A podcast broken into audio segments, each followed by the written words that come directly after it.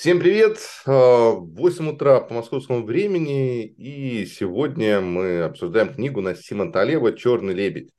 Это наш второй заход э, к философу 21 века по обсуждению книг Насима Талева. И первый получился очень крутым, да и вообще сам по себе, э, лично для меня, как автор, внезапно да, оказался Талеб чем-то вау. Так что сейчас обсудим вторую его книгу, а, или даже первую по хронологическому порядку, да, потому что «Антихрупкость» была последняя его работа. А, книга «Черный лебедь» Насим Талеб. Кто как с ней познакомился, какие у кого впечатления, мысли. Саш, расскажи. Да, ну я подтвержу. А, Талеб действительно крут. Вот эту книгу я прочитал, наверное, первый раз года два, наверное, назад. Вот, даже не прочитал, прослушал. Вот, э, книга затронула, начала переворачивать вот, мое сознание, мышление. И теперь уже более осознанно, скажем так, э, еще более эта книга заставила думать, заставила менять э, мышление на, на мой взгляд, более продуктивное. Вот. И в целом я дошел до того, что книга, рискуя своей шкурой, она для меня необходима для прочтения. Вот. Пока, пока я ее тоже не нашел в открытом доступе, вообще, как, как и любой да. книги Вот. Но, тем не менее, я найду, прочитаю обязательно. И, скажем так, это будет апогеем для меня в, во всей теории э, Талеба. Вот. Поэтому книга, на мой взгляд, цена именно своей практичностью, своими мыслями для применения их ежедневно вообще по любым каким-то направлениям, начиная от бизнеса, заканчивая там, обычной семейной жизнью, наверное. Супер. Поэтому... А вот по семейной жизни, например, как она могла бы быть э, полезна в семейной жизни? Ну, опять же, есть лебеди черные, но они хорошие лебеди. Угу. Вот, которые прилетают там, в виде аиста, да, например. А, есть такие, да. Которые действительно меняют нашу жизнь, угу. вот, и меняют ее в лучшую сторону. Вот. Плюс это опять же как бы, как для меня, допустим, те же окна возможностей, да, это тоже лебеди, вот, черные, которые можно ловить в любых сферах.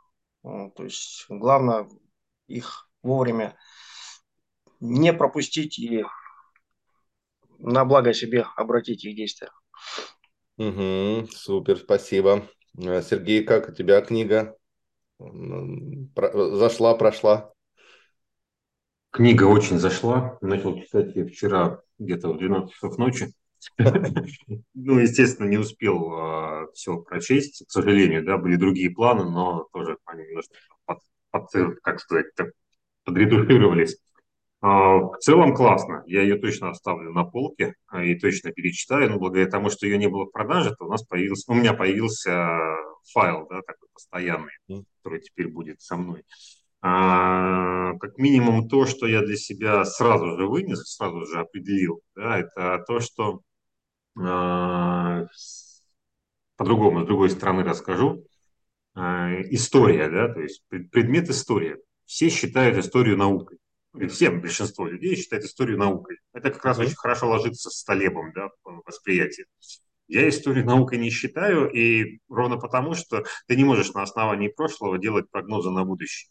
Ну, то есть это, это вещи не связаны между собой напрямую. И лишний раз, то есть вот это я для себя подтвердил Талеба. Сначала я ее листал просто по содержанию, для того, чтобы хотя бы хотя, хоть как-то подготовиться к сегодняшнему утру. Но вот э, теперь точно прочитаю еще более внимательно. А сейчас пока послушаю, да, может быть, какие-то инсайты для себя найду. А в целом, в целом мне зашло очень хорошо. Посмотрим, что будет дальше. Отзыв напишу потом. Хорошо. А, к нам присоединилась Арина. Арина, привет. Да, сейчас а, спрошу тебя а, рассказать, да, там, чем ты занимаешься, откуда ты а, и там, как познакомилась с книгой чем «Черный лебедь». Мы здесь в, в лид-клубе все общаемся на «ты», вот, ну, такая традиция. А, поэтому присоединяйся, а, рад, что подключилась. Расскажи, пожалуйста, о себе пару слов, потом тоже там представлю остальных ребят. Окей. Okay. Меня зовут Арина, я из Владивостока, подключилась, ну, отсюда же, из Владивостока. У меня три часа дня. Супер. Я маркетолог. Я работаю head of, э, начальник отдела маркетинга в лизинговой компании российской. А, компания называется Delta Leasing. А ее головной офис находится в Владивостоке, такая необычная структура. Mm-hmm. Вот. Что я знаю да, про Насима Талеба? Я читала его сначала книжку «Антихрупкость». Mm-hmm. А, ну и «Черный лебедь» касалось, касалось так вскользь. А, мне очень, наоборот, мне, ну, мне импонирует, в самом начале книги мне импонирует вот эта формулировка, что, э, о чем он говорит, что очень легко рассуждать о каких-то событиях и предугадывать, пытаться предугадать события, когда ты делаешь это ретроспективно. И мне эта формулировка очень заходит. Потому mm-hmm. что, ну и вообще часто я и пользуюсь, что в ретроспективе мы всегда знаем, как нужно было поступить. Mm-hmm. Задним умом мы все сильны. Да, да, то есть э, когда, ну, как, очень сложно, э, ну, как, как часто мы переживаем об ошибках прошлого, ну, как бы, как надо было поступить. Вот, поэтому, да, классный автор. Угу. Очень мне зашел в свое время с книжкой «Антихрупкость». Окей, вот. супер. Еще тогда а, тоже будут вопросы, и ты тоже задавай вопросы по книге а, mm-hmm. в процессе. Так, а, пару слов о том, кто у нас а, здесь собрался. В основном сейчас много у нас здесь а, сотрудников а, компании Глирио, которая производит светодиодные светильники, да, там а, Сергей Кузнецов, которого на картинке «Черный лебедь», исполнительный директор компании Глирио. Аргис Рудис с такой же картинкой, как у меня, бизнес-аналитик да, компании Глерио, и а, Александр Николаенко с розовыми шторами, наверное, в детской находится. вот, региональный представитель компании Глерио в Новосибирске, кстати, довольно близко к тебя. Да вот. ладно, вот почему? Откуда это мнение, что это близко? Ну, в сравнении с э, Москвой ближе.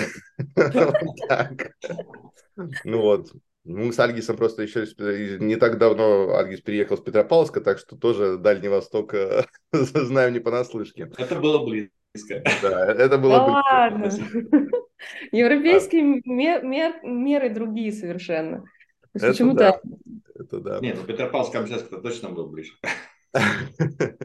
Вот, и Мария Рыбина, продюсер, э, предприниматель, э, она помогает э, блогерам, да, то есть у них там агентство, которое развивает блогеров и спикеров. Или, Маша, скажи еще пару слов о том, чем ты конкретно занимаешься. А, да, спасибо. И заодно я переключусь сразу и на Талиба. Да, на Талиба. Угу. Да. Кстати, заметила, что мы с тобой играем в эту интересную игру каждый раз, когда у нас какой-то какой автор, чья фамилия включает больше, чем одну гласную, мы, мы все время с тобой действуем в разнобой. Если ты а, даешь ударение на первый слог, то я на второй. Что ж такое-то? Специально, когда ты заговорил, я пошла гуглить а, Талиб или Талеб, Угу. Думаю, ну, искусственный интеллект меня поймет, он понял, сказал, что Андрюс прав, говори как Андрюс. Но, честно, угу. я говорила все это время на, Насим Талеб, а надо Насим Талиб. Вот, поэтому ты был прав. Ну, и ты. Насим Талиб? Ну, тогда, тогда я вроде как Насим Талиб всегда говорил. А то есть он Насим Талиб, да? Талиб. Э, Все на последний слог. Насим, Насим, а, да, правильно, Насим. А, Насим Талиб. Угу. Да. Талиб. В общем, автор этой чудесной книги. Угу. Избегая, избегая сложных, э, сложных ударений. А, он, конечно, молодец огромный, потому что, а, потому что написать так интересно, так увлекательно, так зажигательно. Не только, Сереж, ты читал его по ночам, я чувствую, что вот эта вот вахта, мы ее несли вдвоем. Я тоже читала по ночам, потому что прям было не оторваться.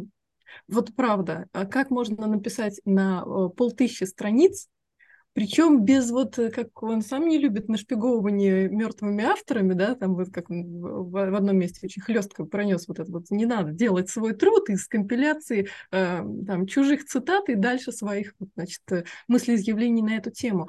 Ой, как можно было сделать вот такое большое, интересно, зажигательное, увлекательное читаемое произведение, суть которого сводится к достаточно простой мысли «я знаю, что я ничего не знаю, я твердо уверен, что и вы тоже».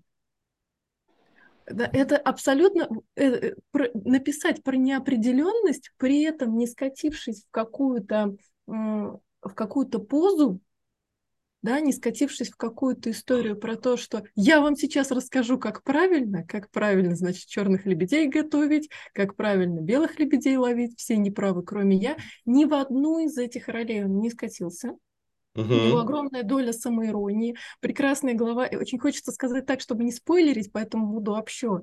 Там есть прекрасная глава про женщину, которая стала стала, вопреки всему, вопреки, значит, всем э, утверждениям литературного мира, стала автором бестселлеров. И она такая интересная, такая интересная. Думаю, надо погуглить. Хорошо, что я это не сделала, потому что потом он, в общем, этот фокус раскрывает.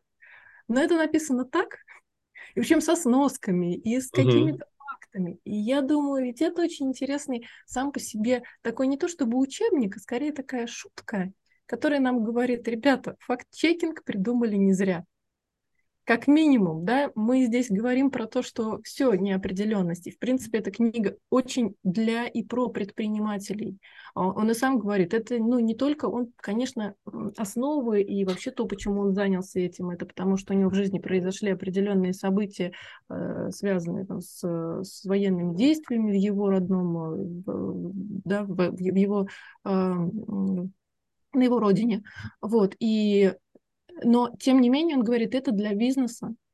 Это не только для тех, кто хочет потом там историю, значит, причесывать под одну гребенку или под другую гребенку. Это для того, чтобы вы понимали, что вы действуете в любом случае в условиях неопределенности, во-первых. А во-вторых, потому что вы Э, хоть вы там сколько угодно риск-менеджеров наймете, это вас не спасет, потому что...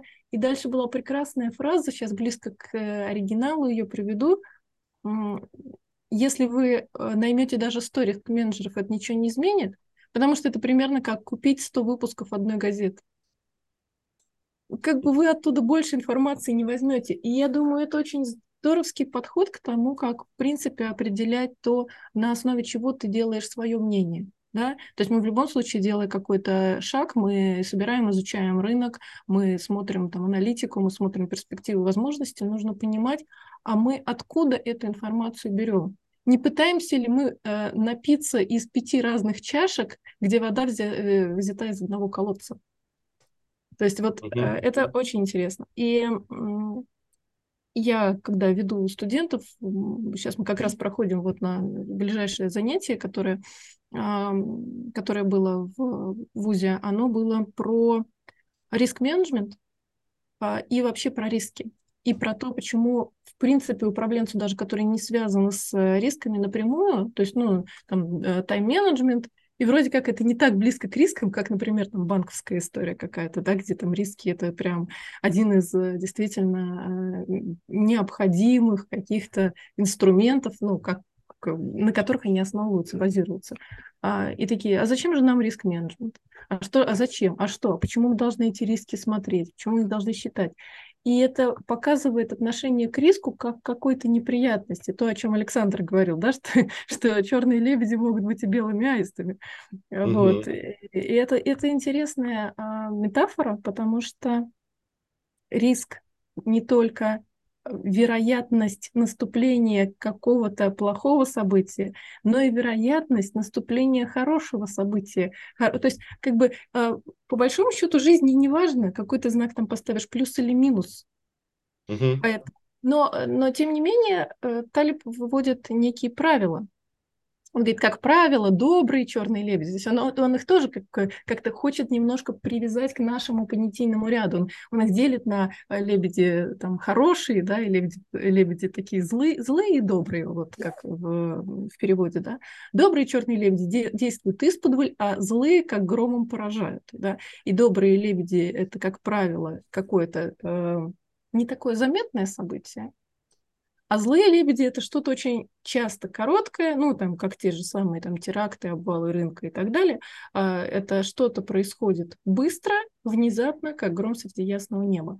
И это тоже очень интересно, потому что мы же действительно в своей жизни говорим, вот случился, как мы сейчас за эфиром говорили, ты сказал, случился черный лебедь, вот со мной случился тут да, черный лебедь, потому что это, в общем, было событие неожиданное и, э, ну, и неприятное, и которое вмешалось в твои планы.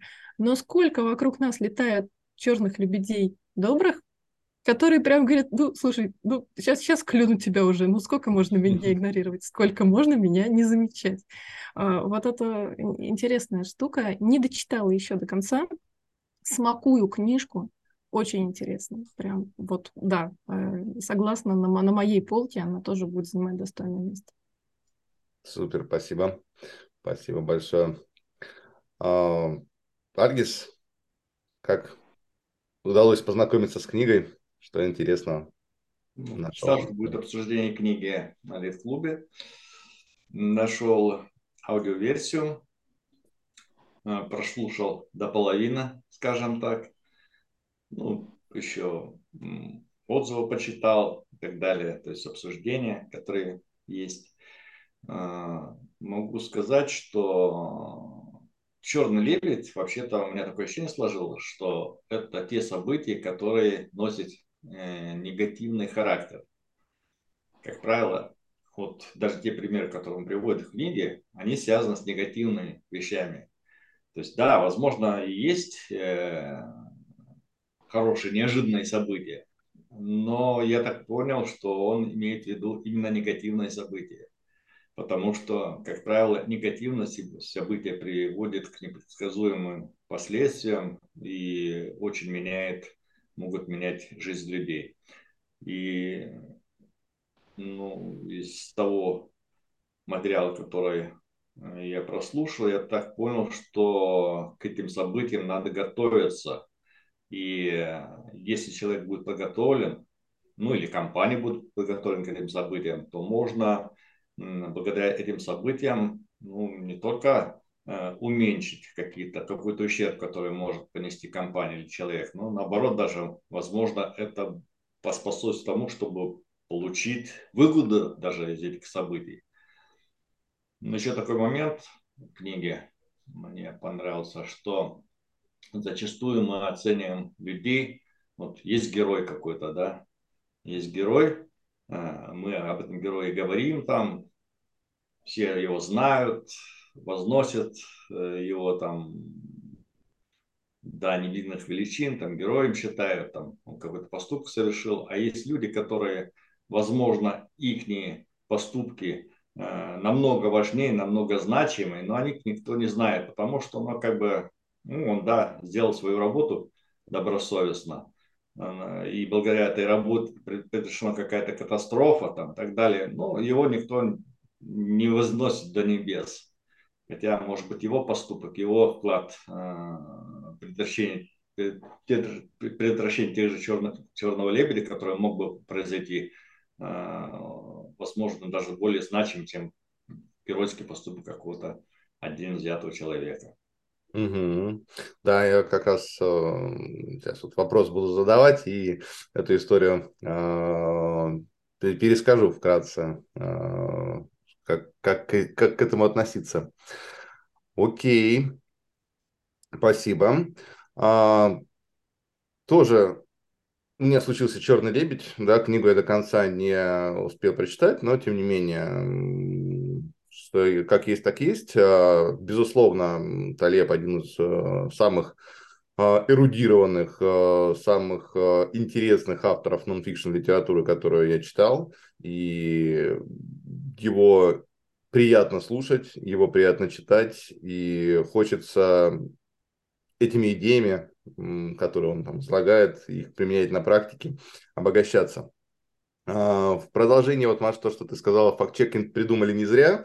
А вот ты, когда рассказывала, я вспоминаю наши вчерашние переписки с Сергеем Кузнецовым, да, когда Сергей задает мне вопрос, а, так и так, мол, вот такое возражение у клиента.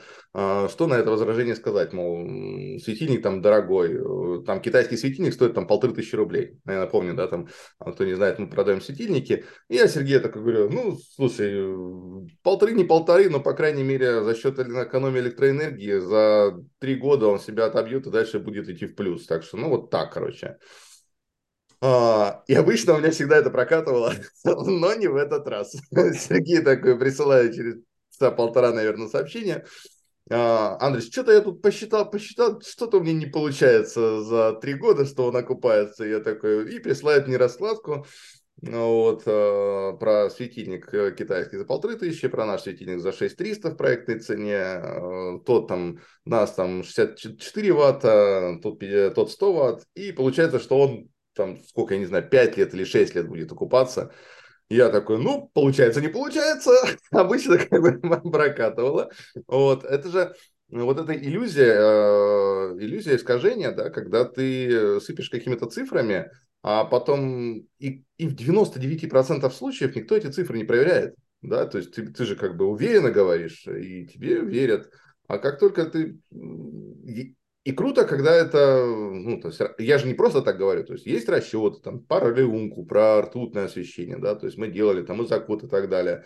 Вот, и уже на неком там опыте, да, ты можешь сказать, ну, там, здесь вот так вот это будет работать, э, и ты говоришь, что уверенно, и почти у всех это прокатывает. Но вот не всегда, не всегда. Так что э, Сергей сделал факт-чекинг и проверил. Там след... вот буквально следующая история в этот же день, а, когда я там что-то там рассказываю про про HR, да, там про найм сотрудников, то, что мы сейчас будем делать э, встречи с предпринимателями, и говорю, что в среднем менеджер B2B стоит для компании 600 тысяч рублей, а благодаря нашей технологии мы можем его нанимать за 250 тысяч рублей, так что 350 тысяч рублей экономия на каждом сотруднике. Сергей такой, хм, как ты это посчитал? Сразу спрашивает меня Сергей. Я такой, да блин, что ж такое-то? Вот, а, пришлось гуглить, искать там статьи. Я просто помню, что я видел вот эту цифру, там а, она была, по-моему, порядка 10 тысяч долларов а, в среднем какой-то. То есть это относилось в среднем по рынку, да, там в мире менеджер по продажам в среднем стоит там 10 тысяч долларов. Я для себя ее отложил где-то там в голове, и вот это 600 тысяч рублей, вот поэтому вот так это работает. А то, что даже в Глере э, сотрудник стоит, например, ну, поиск сотрудника через нашу систему стоит там 250 тысяч рублей, а не 600, это тоже нужно посчитать так-то по-хорошему, да, вот, э, потому что это тоже некая интуитивная цифра. Вот, так что факт-чекинг действительно must have. Э, и продолжая, да, там, Агдис, твою историю про безвестных героев, а, Арина, вопрос такой. А, в книге там есть э, штуки про предотвращение черных лебедей. Ну, например, 11 сентября теракты, которые уничтожили здания, два здания Всемирного торгового центра, а, произошли из-за того, что похитители смогли пробраться в кабину пилота. И, например, есть некий без, безвестный э, чиновник, который э, топит за безопасность, который про, прогнал э, закон или протащил закон, который обязывает э, авиакомпании устанавливать бронированные двери на рейсах. И он это сделал до 2011, 2011 году, да, или 2001 году? Первого. Первый год, да? Первый. Первый. Да. Вот, и он этот закон э, провел до 2001 года. То есть э, компании понесли гигантские расходы, все установили эти бронированные двери, э, и 11 сентября не случилось. И что происходит? То есть э, человек э, предотвратил этого черного лебедя, но никто не говорит ему спасибо. Все говорят, какой он мудак, потому что он тратит э, кучу ресурсов, кучу бюджетов на никому не нужные ну, никому не нужны, но э, сверх э, избыточная система безопасности. И вместо там, почестей и там, вместо того, чтобы его нахваливать, да, он получает, он умирает в безвестности, как человек, который потратил кучу денег, еще и скажет, что это он на этом нагрелся, наработался. Вот как относиться к таким безвестным героям? Как ты думаешь, сколько таких безвестных героев ходит по планете? И если бы ты попала в такую ситуацию, как бы ты себя могла, ну, не то чтобы успокоить, но поддержать в этой части?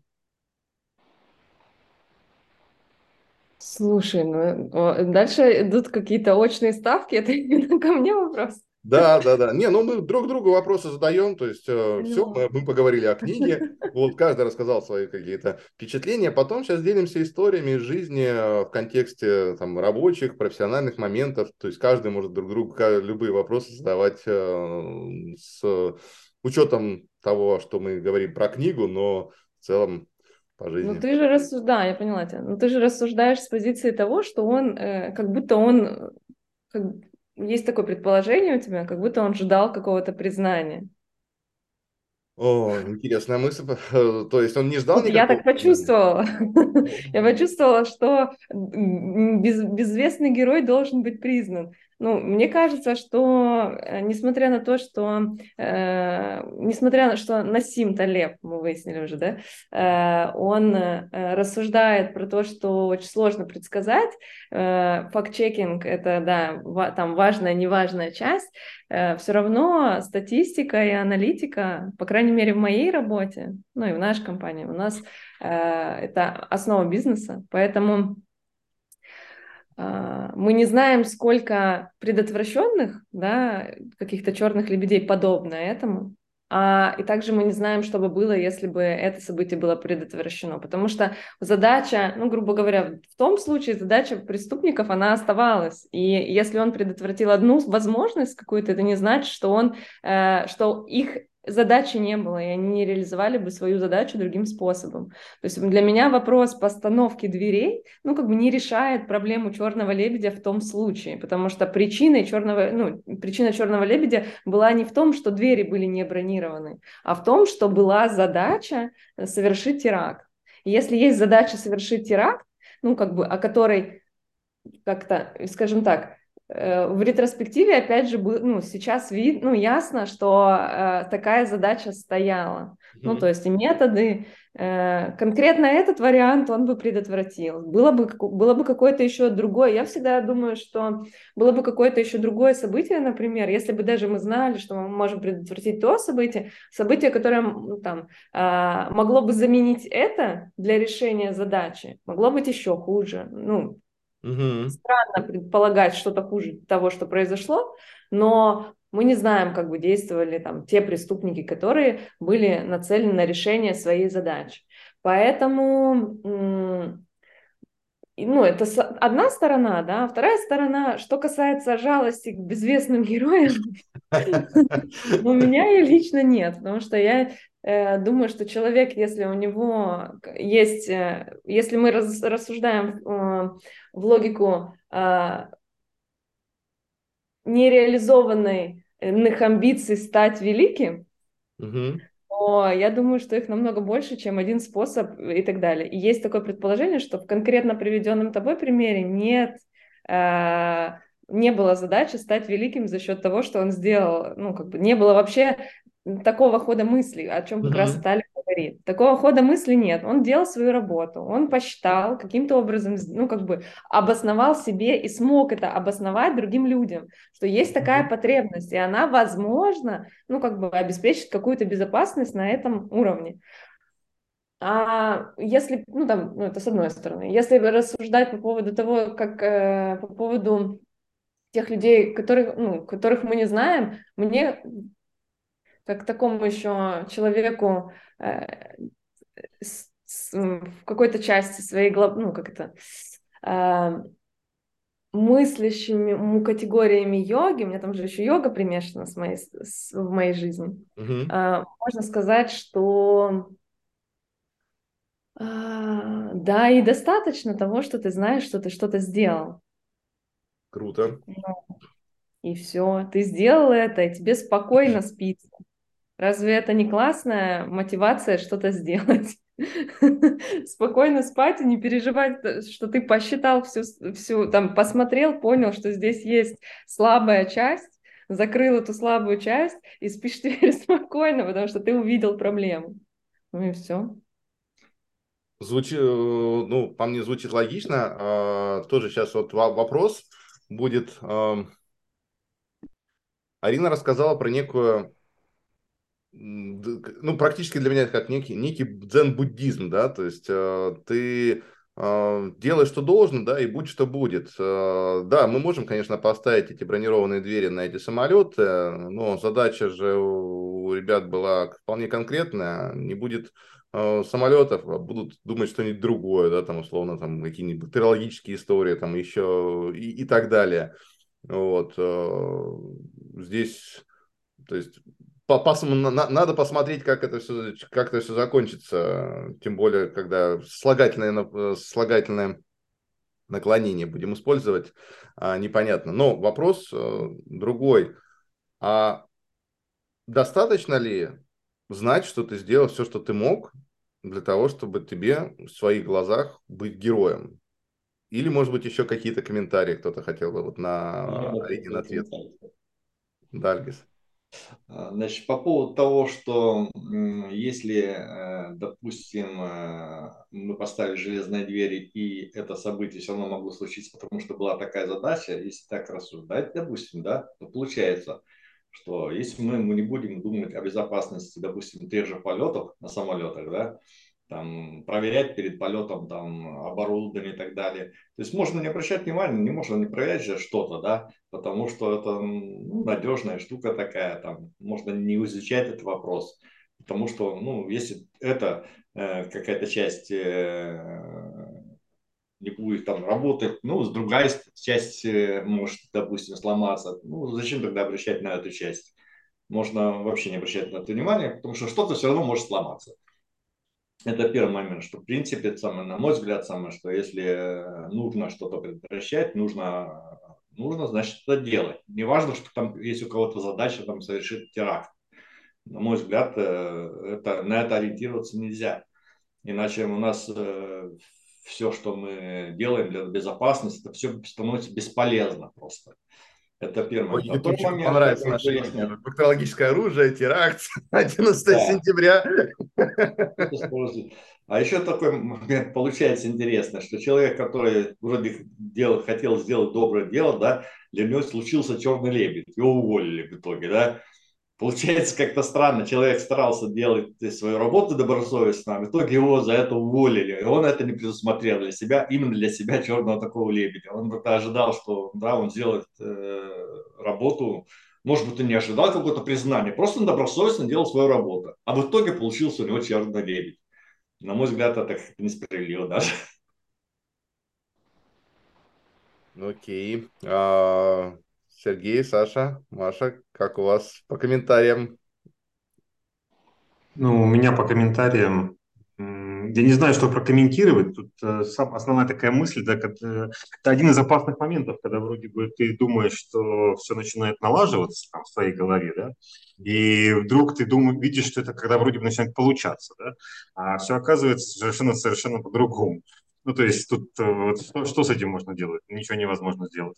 И я вот, например, нахожусь сейчас в Питере, да, я впервые в жизни вижу живого человека из Владивостока. Ну, как так дальше получается? Что это такое? Характеристика живой – это... Ну, то есть, вот как так? Я не знал, что, -то, что, что там люди бывают, да? есть, ну, я утрирую, да, я шучу, но по факту так. Я, я, правда, никогда в жизни не общался с людьми Владивостока. Ну, вот вот это первый раз сегодня.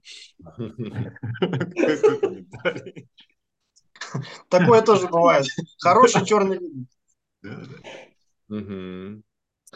а, Маша?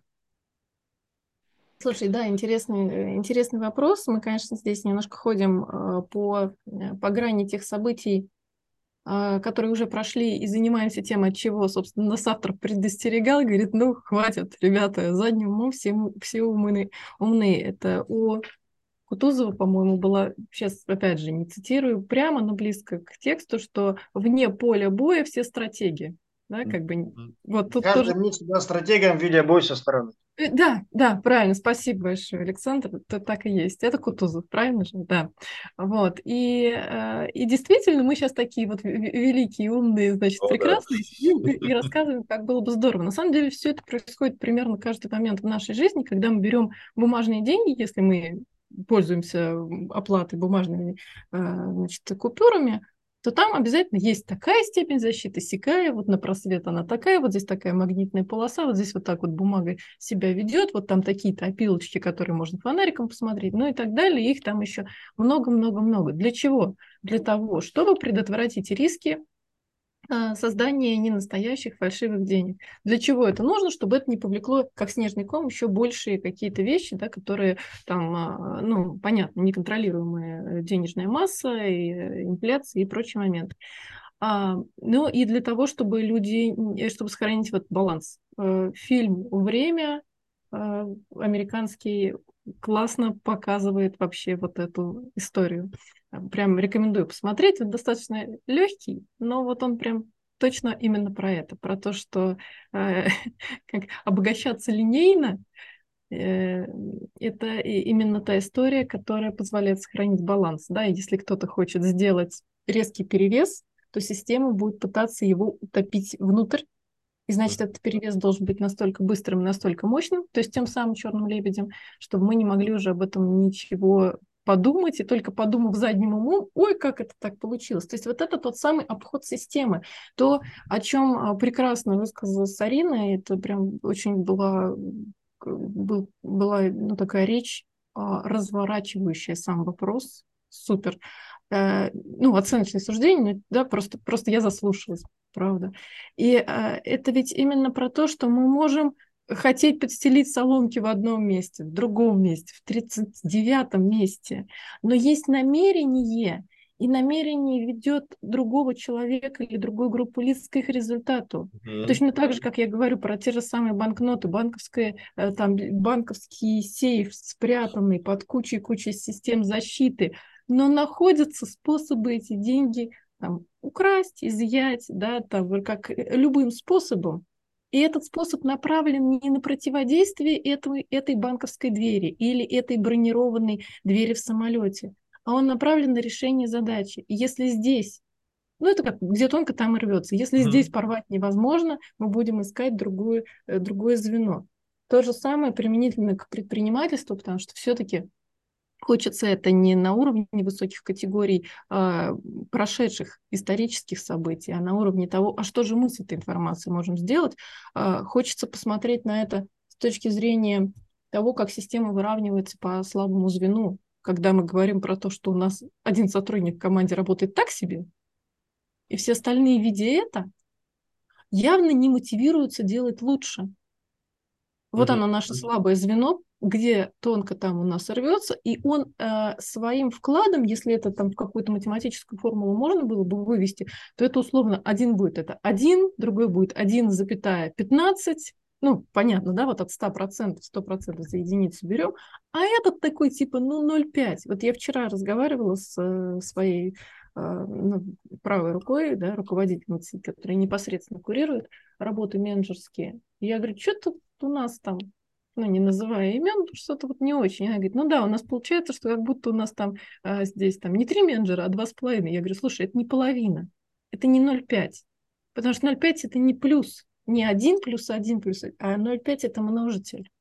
И то, что она работает плохо, она работает плохо, мы будем расставаться, ну, то есть там объективные вещи, но это уже дорогая там управленческая история, а, это э, еще и показывает остальным, общую динамику. Это показывает нам, что здесь мы не можем на нее дать нагрузку. Как только мы видим, что есть что-то в системе, что нас не устраивает, мы можем даже не, наверное, не ощущать, что черный лебедь нам, нас куда-то клюнул, как жареный петух из э, русской поговорки, но мы можем ощущать тень крыла лебедя. Как-то вот чуйкой какой-то интуитивной. Можем. Вот что-то там в воздухе такое. И вот, вот когда ты чувствуешь вот эти вот вещи, на уровне показателей, на уровне э, работ, на уровне динамики продвижения клиента. То есть мы можем это каким-то образом по косвенным признакам определить. Точно так же, как мы по косвенным признакам можем определить, что что-то у нас в организме не то. Мы сами, как пациенты, это не знаем. Но мы чувствуем, что нам надо бы сходить к врачу, и, возможно, надо сдать анализы. Что-то, не то, да, вот, вот, вот это вот. Знания еще нет. Но есть какие-то ощущения и предпосылки, как с телом, так и с бизнесом. И когда мы видим, что есть эти, что есть эти звоночки, то мы должны глубже посмотреть, а к чему это ведет. И, например, вот этот сотрудник, который работает в полсилы, который работает на 0,5, не, не на 0,5 от своих возможностей. У него может быть субъективное ощущение, что все прекрасно, что он вообще так старается, так старается, но цель не в этом, цель компании не в этом.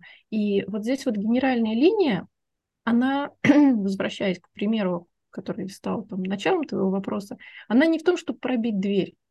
И генеральная задача сотрудника не в том, чтобы пробить эту дверь. И генеральная задача сотрудника в том, чтобы та цель, ради которой все и затевалось, та задача, которая развернута в проект, была выполнена. С дверью, без двери, неважно. Вот. Э, это про то, что э, про то, как вообще взаимодействовать с этими черными лебедями. А вопрос твой, он, наверное, для меня еще и с третьей стороны раскрывается. Там не только две стороны, это что это значит для мира и что это значит для человека, а насколько важно то, что не произошло для нас. Это вот как раз та самая антибиблиотека Умберто который сейчас я думаю, боже мой, там же две гласных, точно ли ударение на нужный слог. А, вот та самая антибиблиотека, и эта а, глава, я бы хотела на нее, наверное, немножко переместить линию обсуждения, когда насколько важно, сколько ты прочитал, сколько ты знаешь. Но насколько более важно, сколько ты не знаешь. Мы же это чувствуем, когда мы говорим про то, что нет предела совершенству, да, что, что я знаю, что я ничего не знаю, и вот это все. И Э, это э, здоровская мысль, которая говорит о том, что действительно не надо, думая, что это вот как раз вот этот Деннинг Крюгер, когда там прочитал полторы книжки и думаешь, что уже эксперт, да, прочитал там 20 книжек и призадумался, 200, yes. и уже сидишь такой, да как бы я ничего не знаю. И, и, и самое главное, чтобы это знание нас не тормозило, нас не останавливало. Мы просто понимаем, что это часть бесконечной лестницы Э, мастерства, совершенствование в предмете, совершенствование в профессии, в карьере, в э, вообще в возможности да, там, себя э, ну, развивать. То есть это не должно нас останавливать. Если мы знаем, что мы много чего не знаем, мы одной рукой должны тянуться к книжкам из этой антибиблиотеки, а другой рукой транслировать то, что мы уже знаем, помогая другим людям в том, что является для нас миссией, ценностью и нашим мастерством.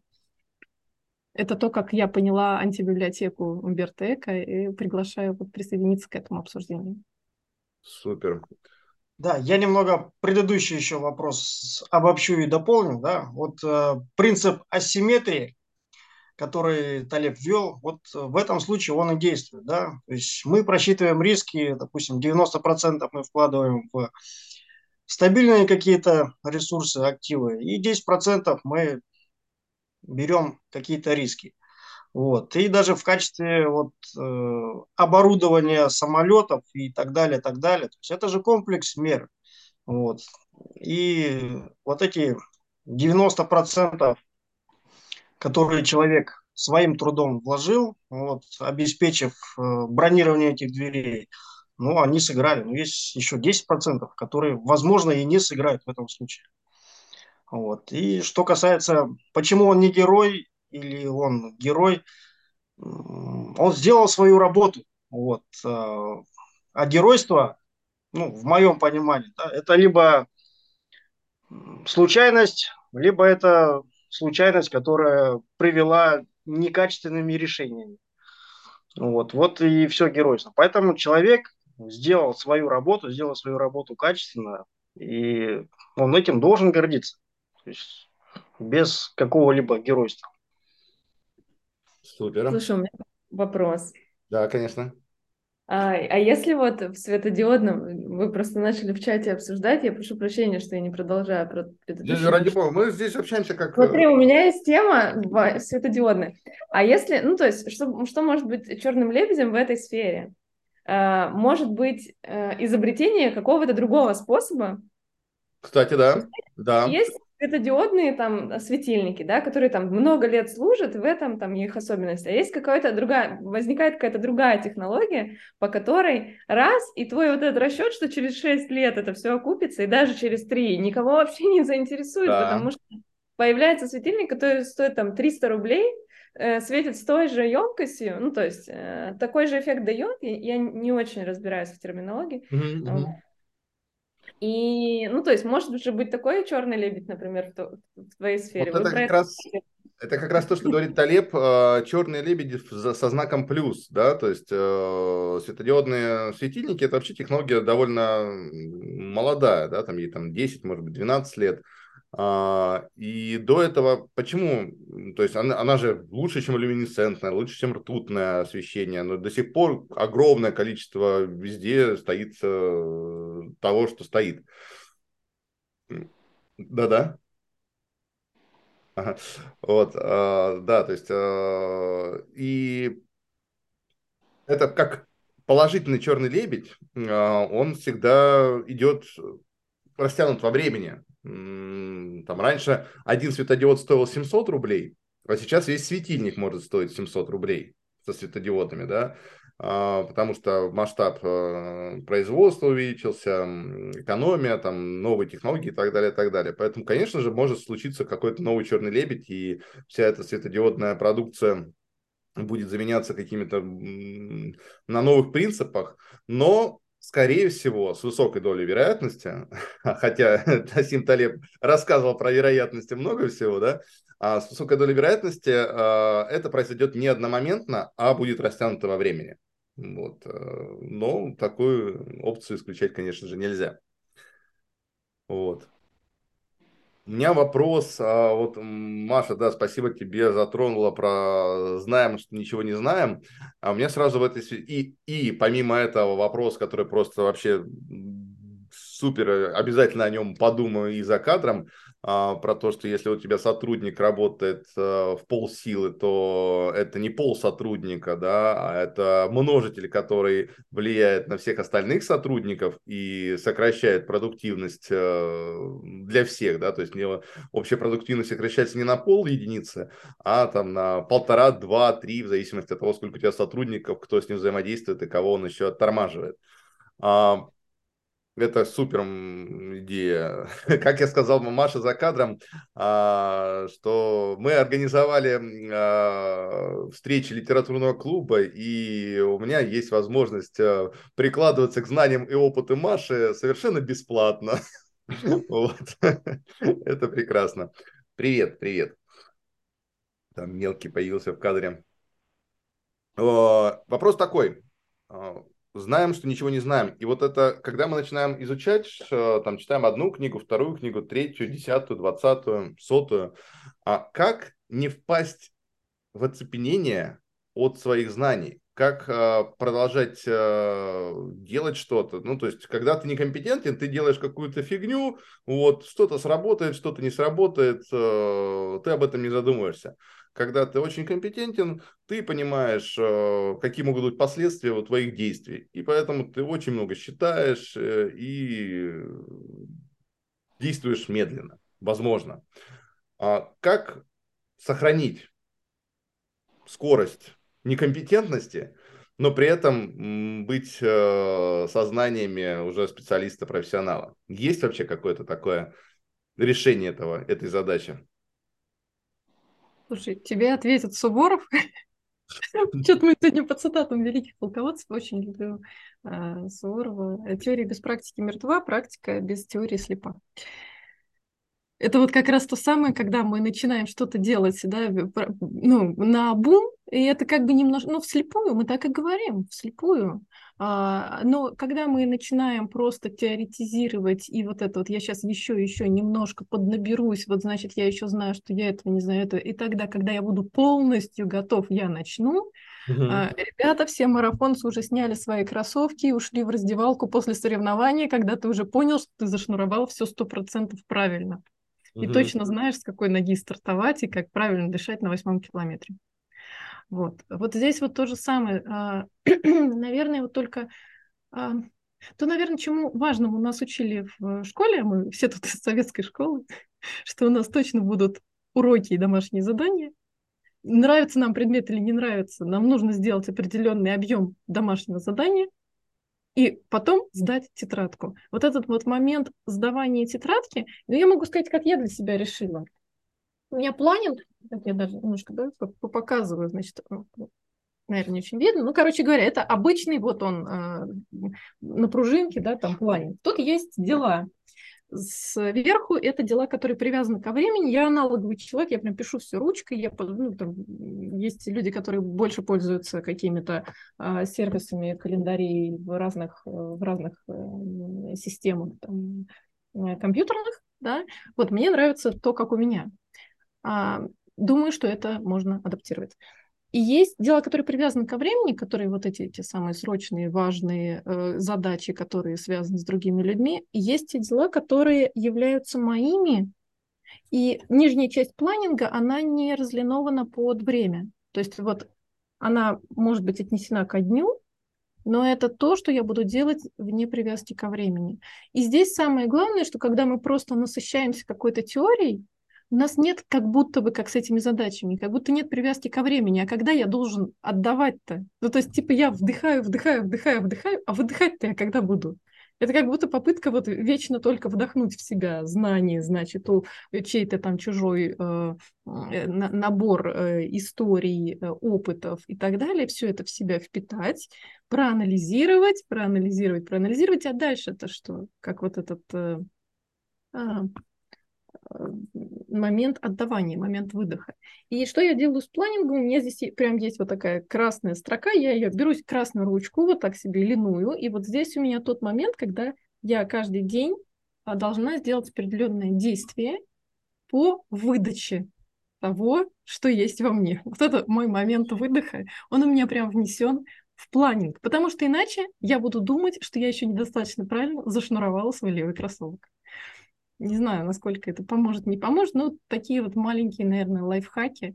Может, Что значит выдача, есть... Э, выдача знаний? А, как это смотри, работает? Э, я просто, ну, у меня есть определенные там, я себя воспринимаю как проект, я уже где-то говорила об этом, э, может быть, в одной из наших там предыдущих встреч или где-то за эфиром.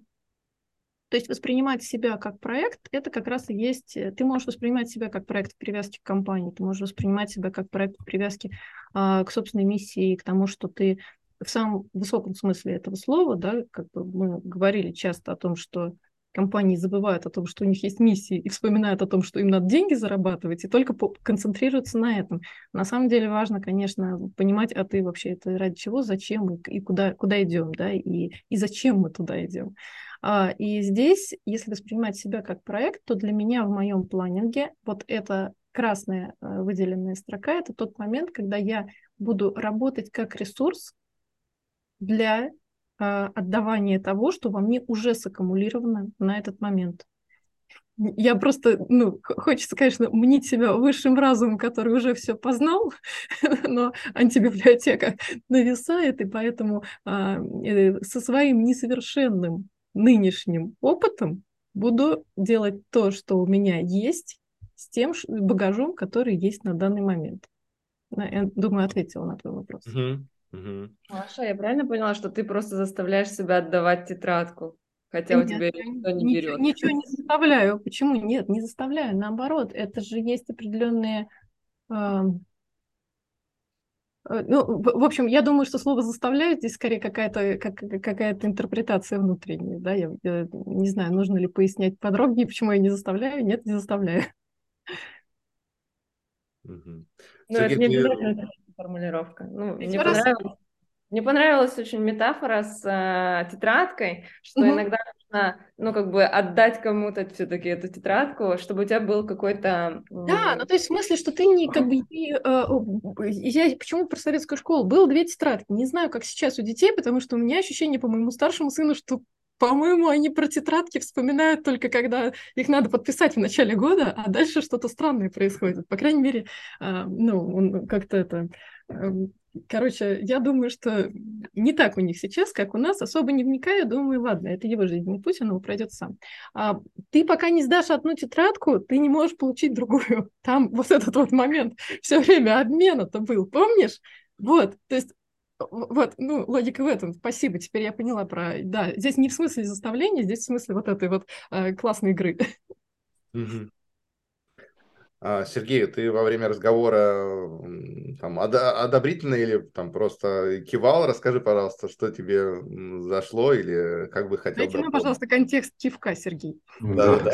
Я, честно говоря, ну, видимо, это было как ну, машинально, да, или я просто с чем-то соглашался, или наоборот.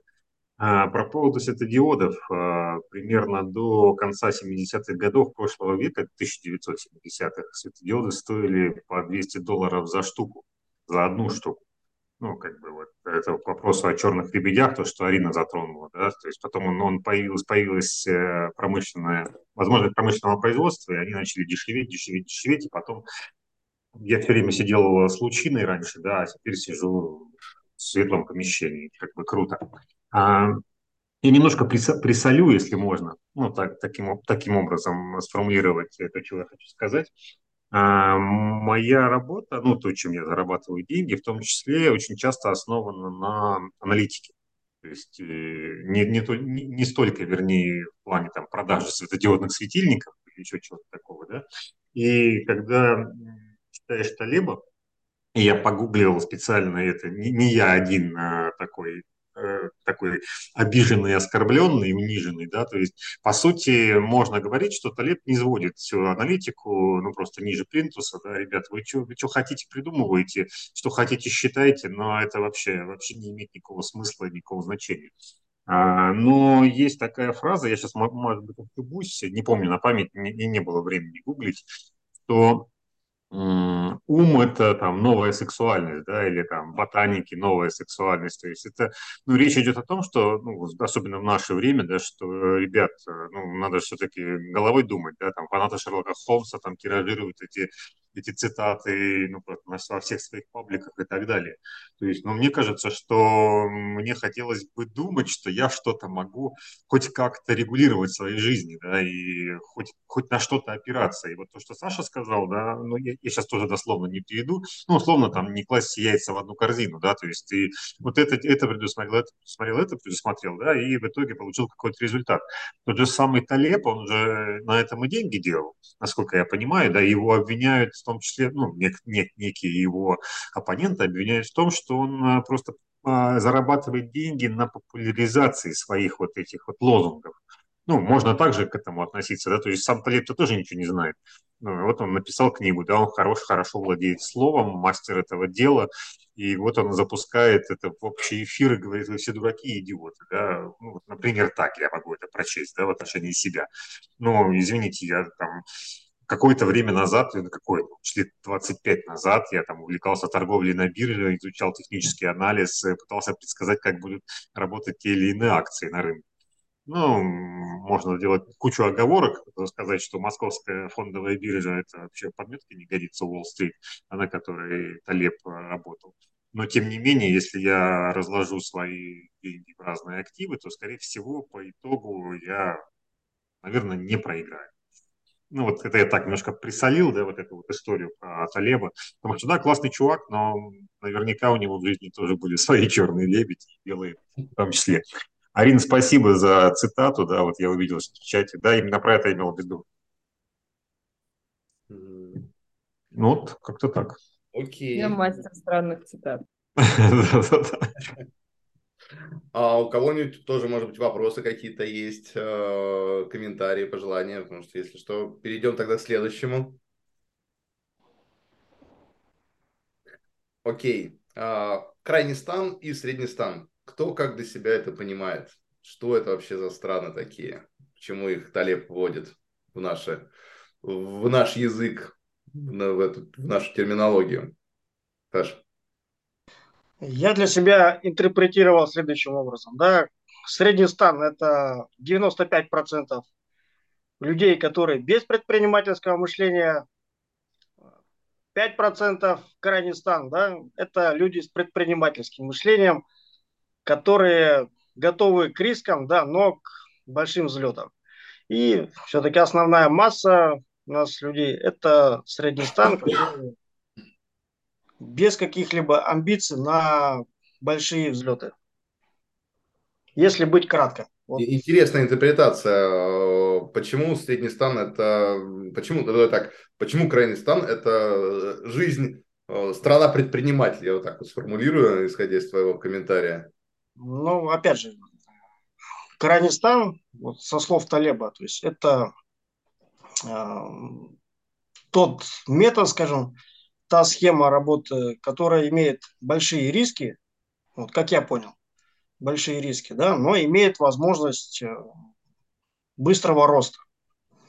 То есть он даже, если не ошибаюсь, относит там к категории профессий. То есть и средний стан это врачи, там, допустим, какие-то служащие, да, это средний стан. И крайний стан, то есть это трейдеры, да, к которым он относится, и, и же с ними вот э, схожие по рискам профессии.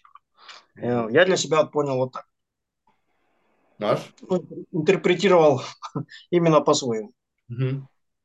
Слушай, да, я прям, э, как это, я понимаю, что мы в разговоре в любом случае сводим все к некоторым упрощениям, потому что это вообще возможность э, получить и передать информацию. Да? А, ясно, что иначе нам пришлось бы разбирать э, буквально каждую строчку, потом еще призывать да, автора да, да. и говорить, что он имел в виду, и как в том примере с вымышленной писательницей, находить аналогии, а в общем автор даже и как бы и слыхом не слыхивал, что мы его притягиваем за уши, нос и все остальные части тела к этим аналогиям. А что по поводу среднестана, крайнестана предпринимательского мышления, я бы прям хотела, а, знаешь, Саша, не в противовес, а скорее в дополнение. Потому что предпринимательское мышление не означает предпринимательское действие. И это супер важно, потому что события, которые приводят нас к крайнистану, они все обусловлены действием. Нельзя сидеть только да, вдыхать книжки из библиотеки, вот эти вот вдыхать в себя новую информацию и не делать выдох сознательно. Надо тетрадку на проверку. А не отдавать тетрадку на проверку реальности. Да, да, то есть как бы как, пока мы тетрадку на проверку жизни не отдаем, она как бы говорит, ну типа, ну ты пиши, пиши, пиши, ты там все уже дописал, нет, мне нужно еще пять минут. Вот это вот все. А, и когда мы говорим про предпринимательское мышление, да, они все могут быть с предпринимательским мышлением, там у себя на кухне, или, как мне очень нравится, как э, а, сам автор говорит, я водитель лимузина, да, вот это вот. Э, то есть они могут у себя внутри своего там лимузина или Жигулей или где там угодно еще быть очень с предпринимательским мышлением, развитым ретроспективным анализом ситуации, особенно геополитической, или когда вот была пандемия, все стали знатными э, вирусологами. И здесь же упрощение двух моментов. Первое – это то, что а, там используется распределение по Гауссу. Я как человек, зачем-то зачем закончивший высшее техническое в общем, я закончила Московский авиационный институт, это государственный технический университет. И зачем-то там у нас было очень-очень много мат-анализа, а, линейной алгебры, аналитической геометрии, вот этих всех э, парабол, гипербол и вот этого всего. И когда-то казалось, что это совсем не нужно, а потом я поняла, что это все для чего-то нужно, видимо, э, видимо, вот для того, чтобы я сейчас об этом сказала. Не только распределение по Гауссу бывает, их вообще много всяких разных. И если мы говорим про то, что если ты пошел в врачи, то у тебя будет работа в руках, знаете, вот эта профессия в руках. А предприниматели и вот то мышление, которое накачивает, например, инфобиз, не, не это самое. Вот, оставь там другим людям работу у станка, ты способен на больше. Так, безусловно, каждый человек способен на что-то больше, чем он есть сейчас. Иначе было бы очень скучно понимать, что ты работаешь на максимуме, и все, это, ну, это твой максимум. Поэтому это как мысль, как волшебная таблетка, очень хороша. Но дальше мы смотрим на то, что врач – это не всегда средний. А, потому что, ну, например, сейчас мы продвигаем в своем агентстве, ты просил рассказать, чем я занимаюсь, видимо, вот этот момент настал. У нас э, есть digital-агентство, мы помогаем проектам, это бизнес-эксперты с помощью видео получать своих подписчиков и продажи.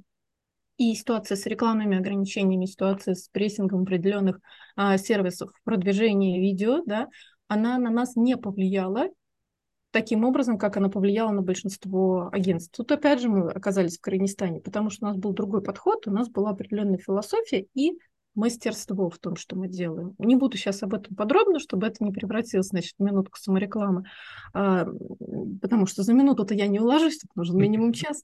А, и здесь вопрос в чем?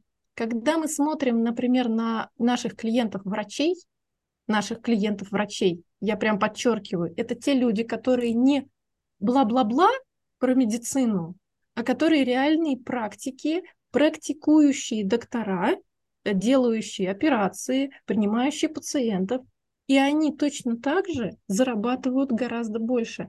Тут очень важный момент, находясь в другой функциональной роли.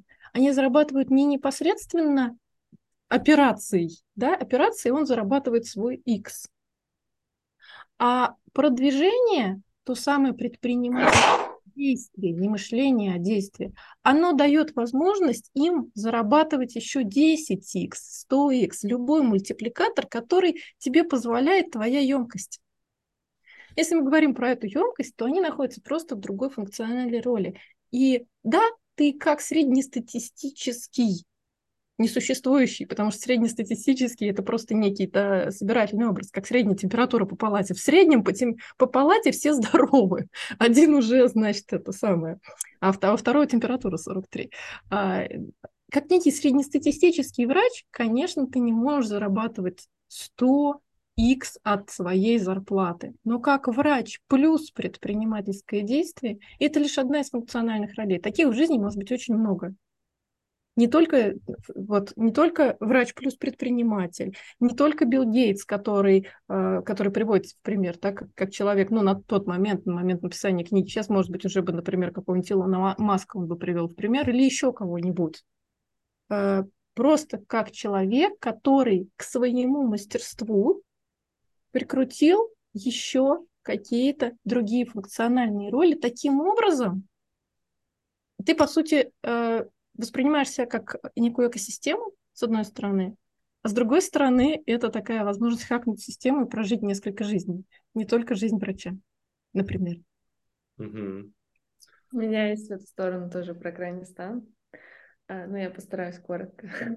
Во-первых, я когда читала про крайний стан и Средний стан, я вспомнила, то есть я не, вообще не поняла, зачем он вводит эти дополнительные понятия, что это было вроде в биологии X, э, Y хромосомы и две Y, да, у нас правильно в геноме, или кто у нас там, э, что, и, как это, э, я помню просто из биологии, как описывались мужчины и женщины, почему у них разница в этих хромосомах. Э, ну, то есть почему одинаковые, почему разные, что, типа, э, для меня вот вспом... вплыло в памяти как раз, что средний стан — это женщины, которые должны обеспечивать бэк, ну, типа, безопасность детей, всего-всего, то есть там семьи, семьи, очаг и все такое, а мужчины — это крайний стан, и как бы выживших намного меньше. То есть крайний стан — это про э, выживаемость потому что, ну, риски намного больше, соответственно, вероятность того. И поэтому мужчины, вот, ну, типа, вот эта генетическая история, она так и развивалась, что мужчины, они среднестатистически выше или ниже, а женщины ближе к середине, вот эти распределения, да. По крайней мере, у меня, видимо, был хороший биолог. Да. Это, мы много про это читали и разговаривали. Вот. И что есть, да, вот эта история про то, что ну, в середине выживаемость лучше, а в крайних, да, они покрывают больше вариаций, они берут больше вариаций, они пробуют разные. Я поняла, Мирон, бери. Иди. Иди, да, можно, я же разговариваю. Вот, они покрывают больше вариаций, но они э, намного менее... Их жизнь была намного короче. Вот я вспомнила, почему у мужчин жизнь короче, чем у женщин среднестатистически. Вот.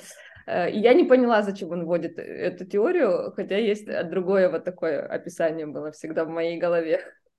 С другой стороны, очень интересно, у меня есть тоже опыт, который связан, потому что я каждый год езжу в Индию, живу месяц в Индии, с другой культурой совершенно, с другим совершенно культурным кодом где культурный код, вот я приезжаю туда 10 лет подряд, в одно и то же место, живу там, И у нас, э, грубо говоря, кафешки, всякие разные заведения, то есть ты приходишь, и там работает один и тот же человек.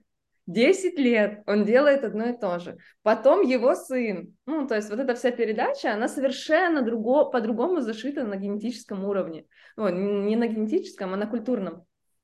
И там можно про это долго рассуждать, я тоже про это много знаю. Но суть в том, что при этом я когда смотрю, я почему еще туда езжу, и когда я смотрю на них, насколько их жизнь счастливее моей, когда я знаю про эти x100 мультипликаторы, и кто-то рядом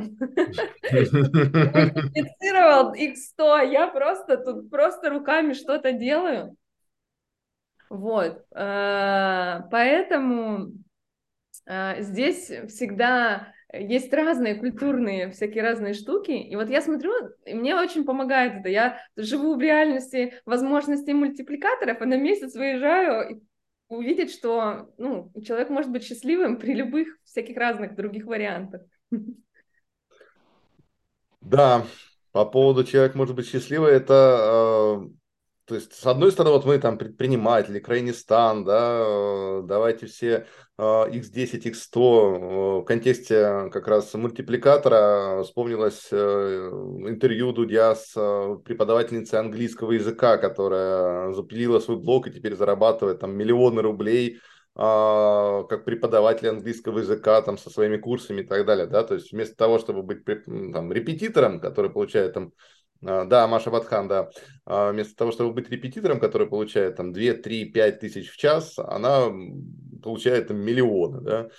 А, и это мультипликатора. А вот э, ты, Арина, как раз э, с другую сторону вопроса. Вот на нас обрушивается вся эта э, информационный шторм, да, надо быть успешным, надо там пилить, надо мультиплицироваться и так далее. А с другой стороны, come on, ну, можно же быть счастье, да, не забываем про ошибку выжившего, и можно же э, быть счастливым, быть на одном месте, как вот эти европейские компании, да, которые поколениями один и тот же отель, один и тот же ресторан, один и тот же бизнес, э, и им ну, ехало болело все эти ваши продажи, они как работали, то есть, ну, как-нибудь оно все будет, э, нам хорошо и так. Ну вот, а, но это мы уже переходим в зону ответственности Маши, да, сей части, про, про, про жизнь в счастье. Вот. А, да-да-да, Маша тоже автор книг а, и написала книгу «Сей части». Да, Альгис, что ты думаешь о крайних станах, средних станах? Я так понял, что Крайностан это как бы такая сфера, где победитель получает все, а тот, кто проиграл, потерял все. Это первый момент.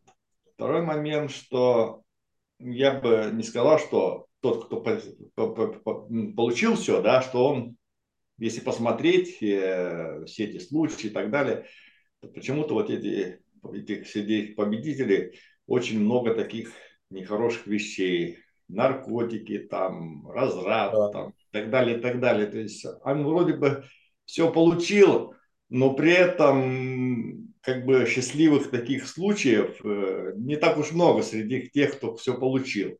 Как правило, там очень много трагедий. И, наверное, если посмотреть в процентном соотношении э, в этой стране, скажем так, Крайностана, то там, наверное, среди победителей намного больше трагедий, чем, допустим, э, другой стране, Среднестана. Потому что там люди, как правило, живут более размерные жизни, и, возможно, э, у них не будет такого большого разрыва э, по сравнению с другими участниками, жителями страны, да.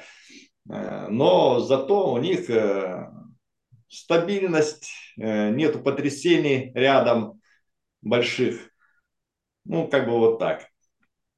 А вот и там еще приводится пример такой, что есть такая страна, э, как Америка, Соединенные Штаты Америки, что это как раз страна э, Крайностана, что она использует именно, э, ну, получается, что вот у них звезды шоу-бизнеса, технологии и так далее, что они именно за счет этого зарабатывают большие деньги именно потому, поэтому они богатые, потому что именно это позволяет им по сравнению с другими странами, то есть больше зарабатывать, скажем так.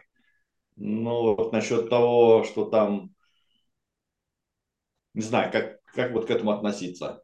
Вроде бы как хорошая вещь, да, а если посмотреть э, судьбы людей, то не совсем. Вот по поводу того, что там больше процент или, меньше, там опять же, это как вначале мы рассказывали про интуитивный уровень, да, то есть а, это нужно посчитать все, и уже там, если есть статистика, но звучит, с одной стороны, логично, да, то есть крайний стан, больше качели, больше рисков, э, больше эмоциональное пренапряжение, это его нужно сублимировать как-то, его нужно сбрасывать там алкоголем, э, сексом, да, чем угодно.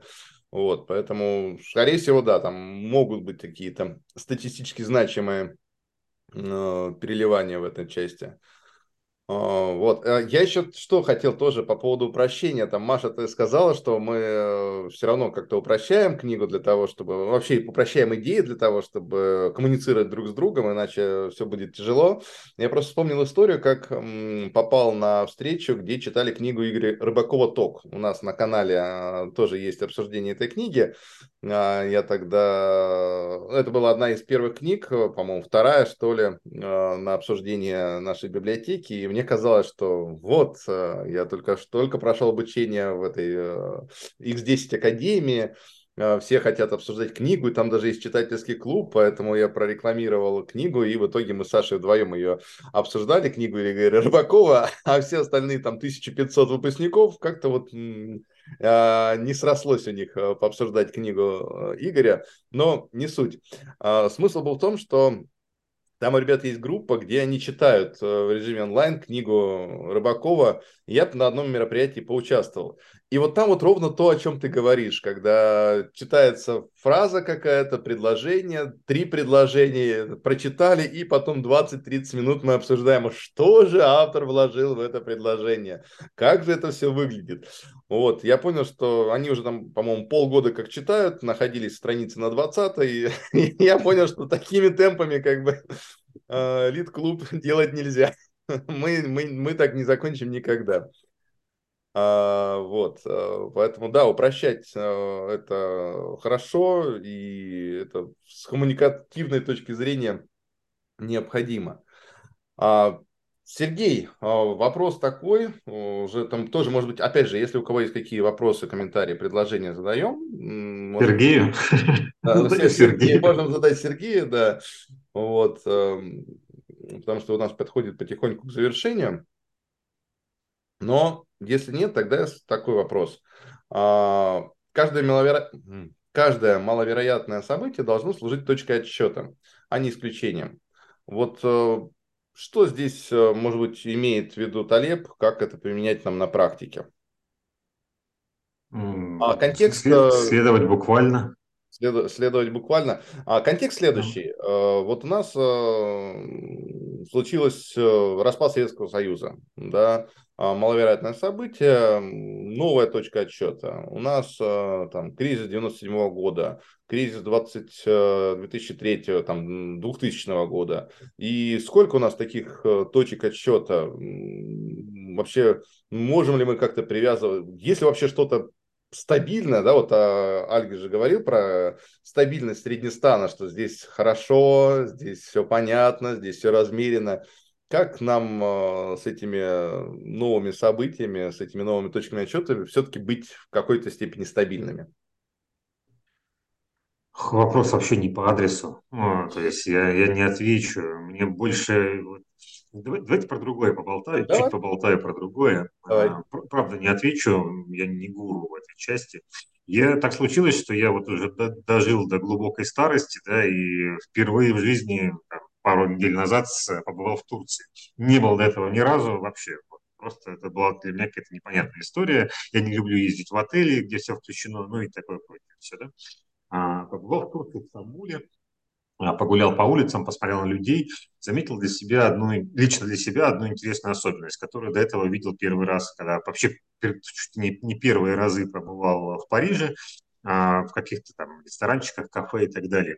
Особенность следующая. А, Вот у нас, ну, буду говорить про Петербург, да, а, в Питере официанты кто? Ну, в любой кафешке зашел, кто официант? Это студент, который подрабатывает, он хочет быстренько подработал, ну, не то, что быстренько, да, то есть у него нужны деньги, он подработал, и потом он учится на э, великого маркетолога или еще кого-то, читает «Черного лебедя», и дальше у него жизнь складывается. Он учитывает все события в своей жизни, и у него дальше как-то все это выстраивается в красивую историю. Турция, Стамбул, дядьки, э, не знаю, лет по 55-60, ну так, внешне, да, и они работают официантами. И я так, ну, с кем-то общаюсь, говорю, а я всю жизнь работаю здесь. Я, ну, это вот то, что вот Арина говорит, да, ну, мне просто это близко легло, и да, я всю жизнь работаю здесь, э, в Париже тоже такая история. Метрдотель, ну, не метрдотель, вернее, там некий, допустим, самый супер старший официант. Он встречает тебя на входе, потом передает э, следующему, потом следующему, да, и выясняется, что он является отцом семейства, средний сын у него, там, средний официант, да, и младший сын у него на, на, на этих, на, на подхватах. И человек работает всю жизнь так, да, и у него это почетная история, он он зарабатывает так на хлеб. А в Турции ребята, которые стоят на улице, и, казалось бы, они зазывалы, да, то есть это, ну, ребята, их можно условно назвать, они тоже еще более глубокой старости, чем я, находятся, да, то есть 7 лет там по, ну, действительно там по 60. Он вызывает, он общается с клиентами. И вот в этом плане а, я не знаю, как переложить это все из черного лебедя сюда и все микрособытия в жизни, как они случаются люди живут э, и живут счастливо свою жизнь, да, у них другие совершенно, совершенно интересы и так далее, и так далее. Поэтому вот не отвечу тебе на твой вопрос, но время занял. Окей, Маша. Слушай, да, э, Андрей, я тебя попрошу повторить еще раз цитату, которую вот ты а, сказал. Каждое маловероятное событие становится новой точкой, должно становиться новой точкой отчета или как-то так. Угу, да, спасибо. Слушай, э, немножко э, Арина об этом говорила, нет, Альгис э, в, ответ, в продолжении да, мысли Арины, про то, что человек, эм, для, для человека, например, событие, которое в целом он, хорошо делая свою работу, внедрил что-то, но его, например, общество не приняло это нужным образом, ну, правильным с точки зрения какого-то высшего, э, высшего развития событий, которые мы не узнаем никогда, потому что мы не можем в одно и то же время проиграть разные сценарии, а случается то, что случается. Его вот увольняют, а для него это черный лебедь. И вот она точка отсчета. Да? Ну, предположим, чтобы привязаться к какой-то реальности, потому что а, там развал союза или там еще что-то, это что-то очень глобальное, давайте мы будем от себя, а не от, от, э, а не от каких-то далеких событий. Вот, предположим, уволили тебя, хотя ты молодец и сделал все хорошо и правильно. Ну, в твоей картине мира это прям типичный черный лебедь. Прилетел, клюнул, мало не показалось. И а, почему, собственно, а, с одной стороны, новая точка отсчета, потому что тебе точно приходится решать новые нетипичные задачи. У тебя раньше было чем тебе заняться с 9 утра до 5 вечера, например, да, и было откуда получить корм выпадал два раза в месяц в качестве аванса и получки, например. И вот твой среднестан разрушен. То есть он тоже, твой конкретный средний стан сейчас вымер. Для тебя это чистый черный лебедь, потому что мы уже поняли, что, в общем, средний стан-то должен быть. Как бы с ним ничего не должно случаться. Но ты оказался выкинут из системы. И для тебя это новая точка отсчета. А теперь вот то, почему не стоит к этому как-то начинать от, относиться ретроспективно, потому что мы можем начинать думать, о боже, если бы я тогда не сделал вот этого, если бы я... Мы можем сейчас не про увольнение, просто увольнение так как пример, да? что-то с нами произошло, чего мы не ожидали. И дальше мы начинаем думать, если бы я не то-то, то-то, то-то, как я говорю, история не терпит сослагательного наклонения, вот это все через «бы». Ах, вот если бы я тогда бы, то значит вот то-то, то-то. Дальше мы начинаем искать взаимосвязи. А, вот тогда не надо было там у кулера, вот там Верочке что-то рассказывать, она потом, небось, там, ну, например, я сейчас фантазирую. Mm-hmm. А дальше мы начинаем себя к ним прилеплять.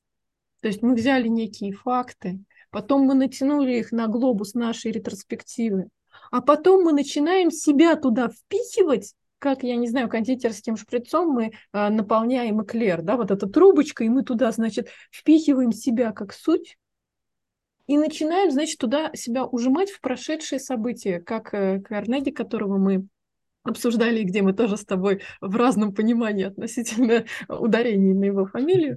А, вот как у него было это описано про пилить опилки, когда он как в книге «Как перестать беспокоиться, начать жить», вот эта вот фраза про то, что когда вы пытаетесь что-то там переживать из прошлого, это вы пилите опилки. Все, они, ну, это вот примерно так. А что мы делаем? Мы ретроспективно эту не, не точка отсчета к новому, отсюда вперед. А что мы делаем, как правило? от точки отсчета мы идем назад, идем назад. Жизнь уходит вперед, мы идем назад, назад, назад. И где-то здесь мы себя засунули, как э, в, в эклер, э, крем, да, себя внутрь, и начинаем там страдать. Потому что если с нами произошло что-то плохое, мы должны по этому поводу испытывать негативные эмоции. Эмоции, естественно, они возникли, мы их испытываем, и мы начинаем, о боже, это вот все, тут два варианта. Или я был неправ, что сделал вот это, или все остальные. То есть, условно, в этой ситуации там, или я буду плохой, поэтому со мной это все случилось. Или та Верочка, тот Иван Петрович, те, значит, я не знаю, там, а, люди, все окружающие. То есть или кто-то, кто внутри эклера будет плохой, или все, что вокруг эклера будет плохим. В общем, там все начинает быть плохо. Вот там, в прошедшем времени. Но ощущение возникает здесь. Я, ну, как это? Я понимаю, что я сейчас похожа ну, ну вот в, в, в контексте событий вспоминать про плохие эклеры мне сейчас особенно интересно. Прости, ну, видишь, а, как эта история с клерами, это не можете оставить безучастным. Но смысл в чем? Что а, он просто предостерегает нас этой короткой формулировкой, на мой взгляд, от того, чтобы мы перестали вот это перепиливать опилки, пережевывать прошлое и засовывать себя эмоционально внутрь произошедших событий, которые нам неприятны. Потеряли мы денег на бирже год назад. Прилично примерно все, у кого они были в акциях, там, в валюте, в чем угодно. Кто-то как бы посмотрел на это и принял это как новую точку отсчета. Кто-то просто смотрел каждый, каждую секунду. И, кстати, у Талиба есть этот пример, да, когда э, он э, шуточно говорил, что не, не можете ли вы вот график замереть, пожалуйста, хоть на секундочку, и он на него неотрывно смотрел. То есть он не мог отключиться от этого, он mm-hmm. по этому поводу что-то испытывал. Э, все, вот точка произошла, у тебя сейчас этого нет. Когда-то, может быть, было. Примерно так же, как тебе во сне казалось, что ты живешь уже во дворце и президент Америки, например, а ты проснулся, и надо идти на работу. И ты такой, о боже мой, у меня же это было, что же я сделала не так? Нет, мы стряхиваем себя как сон. Вот то же самое, точка отсчета, все остальное нужно принять как опыт, а эмоционально стряхнуть как сон. Вот. Круто такая, как это, э, поэтическая зарисовка на тему философского высказывания. Да, а, новая точка отсчета предполагает то, что да-да, Два момента, да, с одной стороны, это психологическая реакция. Ну, то есть мне нравится, мне хочется подумать на, по, по поводу вот этого вот этой формулировки, которую ты выбрал, да, фразу, как будто самое даже незначимое событие, вот и мне кажется, это может быть очень интересным. Mm. То есть подумать, где это может применить. То есть одно дело, когда значимое событие, это все понятно, там ты психологически пострадал, это нормально, защитная реакция организма сработала на то, что ты как бы живешь в полной неопределенности. И именно за, из-за этого у нас столько а, различных способов предсказания будущего существует в нашем мире. И чем непредсказуемее будущее, ну, будущее у нас, чем больше у нас черных лебедей, тем больше у нас астрологов э, и других да. способов узнать его. Э, специалистов, которые не, необходимы каждому человеку, чтобы контролировать свое будущее. Это же главный вопрос его. То есть контроль будущего. Мы мечтали бы, это, это же вообще решала бы все.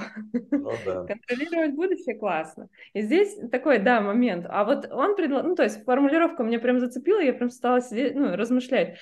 Незначимые события, вот именно небольшие какие-то события могут быть тоже точка отсчета для нас какой-то. И вот это, ну, как бы, как будто непривязанность какая-то к может быть интересно. Мне очень понравилось, ну, то есть, если так, коротко еще, что mm-hmm. мы не обсуждали по книге, мне очень понравилось, что он говорит про э, то, что да, с одной стороны, невозможно предсказать этих лебедей, ну, как бы, и, и как будто надо уже отпустить, принять, что у нас... Я вот каждый раз, когда вот это все происходило, у меня философия такая, я думаю, что в следующем году при, прилетят инопланетяне. Да-да-да, не прилетели уже хорошо. Да, и захватят весь мир, и мы будем бороться все вместе против инопланетян. Потому что, ну, надо что-то как бы придумывать еще. Кажется, вот мне сейчас кажется, что я хочу выдумывать более невероятные события на всякий случай в моей жизни. Они меня немножко успокаивали. Никто не мог последние там четыре года такое, как это, такую частотность каких-то событий предсказать в нашей жизни настолько серьезно. Вот, поэтому очень прикольная на самом деле в этом плане книга. Отпустить уже этих черных лебедей, принять, что они существуют и летают все время. Да, да. Окей, супер. А, будем заканчивать. А, как обычно, стараемся держаться в тайминге. Пару слов о том, как а, для каждого прошла встреча, что интересного услышали, что берем с собой. Альгис? Ну, я думаю, что нужно все-таки абстрагироваться и не думать про этих черных лебедей постоянно, потому что если будешь про это все время думать, это будет тяжеловато жить. Но готовиться, возможно, надо. Если ты работаешь в какой-то сфере, значит, надо в этой сфере как можно больше знать, интересоваться этими вопросами, а не на обум, скажем так, э, заниматься. И это, возможно, поможет избежать черных лебедей, которые в этой сфере тебя могут поджидать. Угу. Круто. Так, я тоже сейчас скажу пару слов, потом, а, Саша, тебе слово передам. А, сегодня была замечательная встреча по замечательному автору. Я словил историю про то, что 0,5 сотрудника – это нифига не половинка, это мультипликатор. Вот, про то, что, понятно, отпускать черных лебедей, да. А, крайний стан – это долина предпринимательства, мультипликаторы. Все круто, но иногда этого недостаточно для счастья. И счастье – это что-то другое, либо о чем-то другом. Вот такие у меня мысли по итогам сегодняшнего обсуждения, за что вам большое спасибо за эту встречу. Саша? Да, спасибо всем тоже за встречу. Было очень круто. Я еще одного нашел единомышленника в плане истории как науки. Сергей, респект. Вот. В целом, да, как бы я... Моя жизненная философия, и она основана, опять же, на каких-то мыслях Талеба, только постоянно развивающиеся, развивающие изменения наши, они позволяют э, добиваться стабильности. Поэтому, несмотря на наличие этих черных лебедей, хороших, черных лебедей, не совсем хороших, э, надо меняться, и тогда это будет более-менее стабильно. Угу. Супер. Маш, как тебе прошла сегодня встреча? Слушай, встреча отличная, просто, ну, правда, прекрасная. И автор дал нам очень хорошее тесто, из которого мы налепили много всяких разных а, пирожков, да, вот, и на любой вкус, на, мне кажется, можно прям брать и растаскивать это на, на, на разные-разные мысли. Я хочу еще раз вернуться к моменту, что есть прогнозировании вот из этой точки мы должны идти вперед, но не надо тащить образ прошлого, все там ошибки, которые мы себе придумали, или которые были подтверждены фактами, или фактами, на которые мы потом навесили елку из своих эмоций. Не надо их все тащить вперед. А, и то же самое, да, если тебя кормят тысячу дней, по, по примеру той самой индейки, которую при, приводит он в книге, не надо думать, что если тысячу дней все было окей, то сто процентов тысячи первый тебя не будет ждать, как он это называет, сюрприз. Вот. От всех сюрпризов мы уберечься не можем, но мы можем э, понимать, э, точно ли окей то, что мы продолжаем просто получать тысячу дней одно и то же, и ничего при этом с собой не делать и со своей свободой. Да, супер. Арина, расскажи, как тебе сегодня прошло мероприятие? Первый раз принимал участие. Как, как, как понравилось, либо не понравилось? Да, все классно. Мне, меня же мне вообще сказали, что я первый, первый Владивостокчанка в жизни какого-то человека. Звучит как тост просто. Поэтому мне, мне очень понравилось. Мне кажется, что я Я просто читала книгу какое-то время назад, и я саммари только прочитала перед встречей. Я думаю, надо вернуться, прям захотелось вернуться, посмотреть еще, какие его мысли были. Хочется почитать, э, да, немножко э, других рецензий всяких разных, потому что мы как-то обращались, ну, в эту сторону, как будто коснулись, что у него-то свои задачи были на книгу, это же всегда интересно. Mm-hmm. Вот. Мне очень было приятно, интересно э, познакомиться, и вот, спасибо большое. Спасибо. Сергей, завершающее слово. Эм, не буду повторяться. Классная книжка. А, действительно, то, что сейчас Арина сказала, у меня как раз в голове и сидело, что я обязательно буду ее перечитывать, особенно с учетом того, что вы все подсветили в каждый, ну, каждый по-своему, да, и просто это, ну, это действительно интересно и ценно. Собственно, то, что я вытаскиваю всегда ценного для себя, ну, я же эгоист, да, человек, себе беру полезное все, да, это общение. Ну, это я так шучу, да. А в целом, да, очень классно. Я, и плюс ко всему, да, я увидел живого человека из Владивостока. И обязательно надо съездить посерфить, да. То есть я никогда, ну, я никогда не был с той стороны нашей там страны, там, или Евразии, да, надо съездить на серф. Когда-нибудь, может быть, это случится. Особенно учитывая, что у нас внутренний туризм развивается.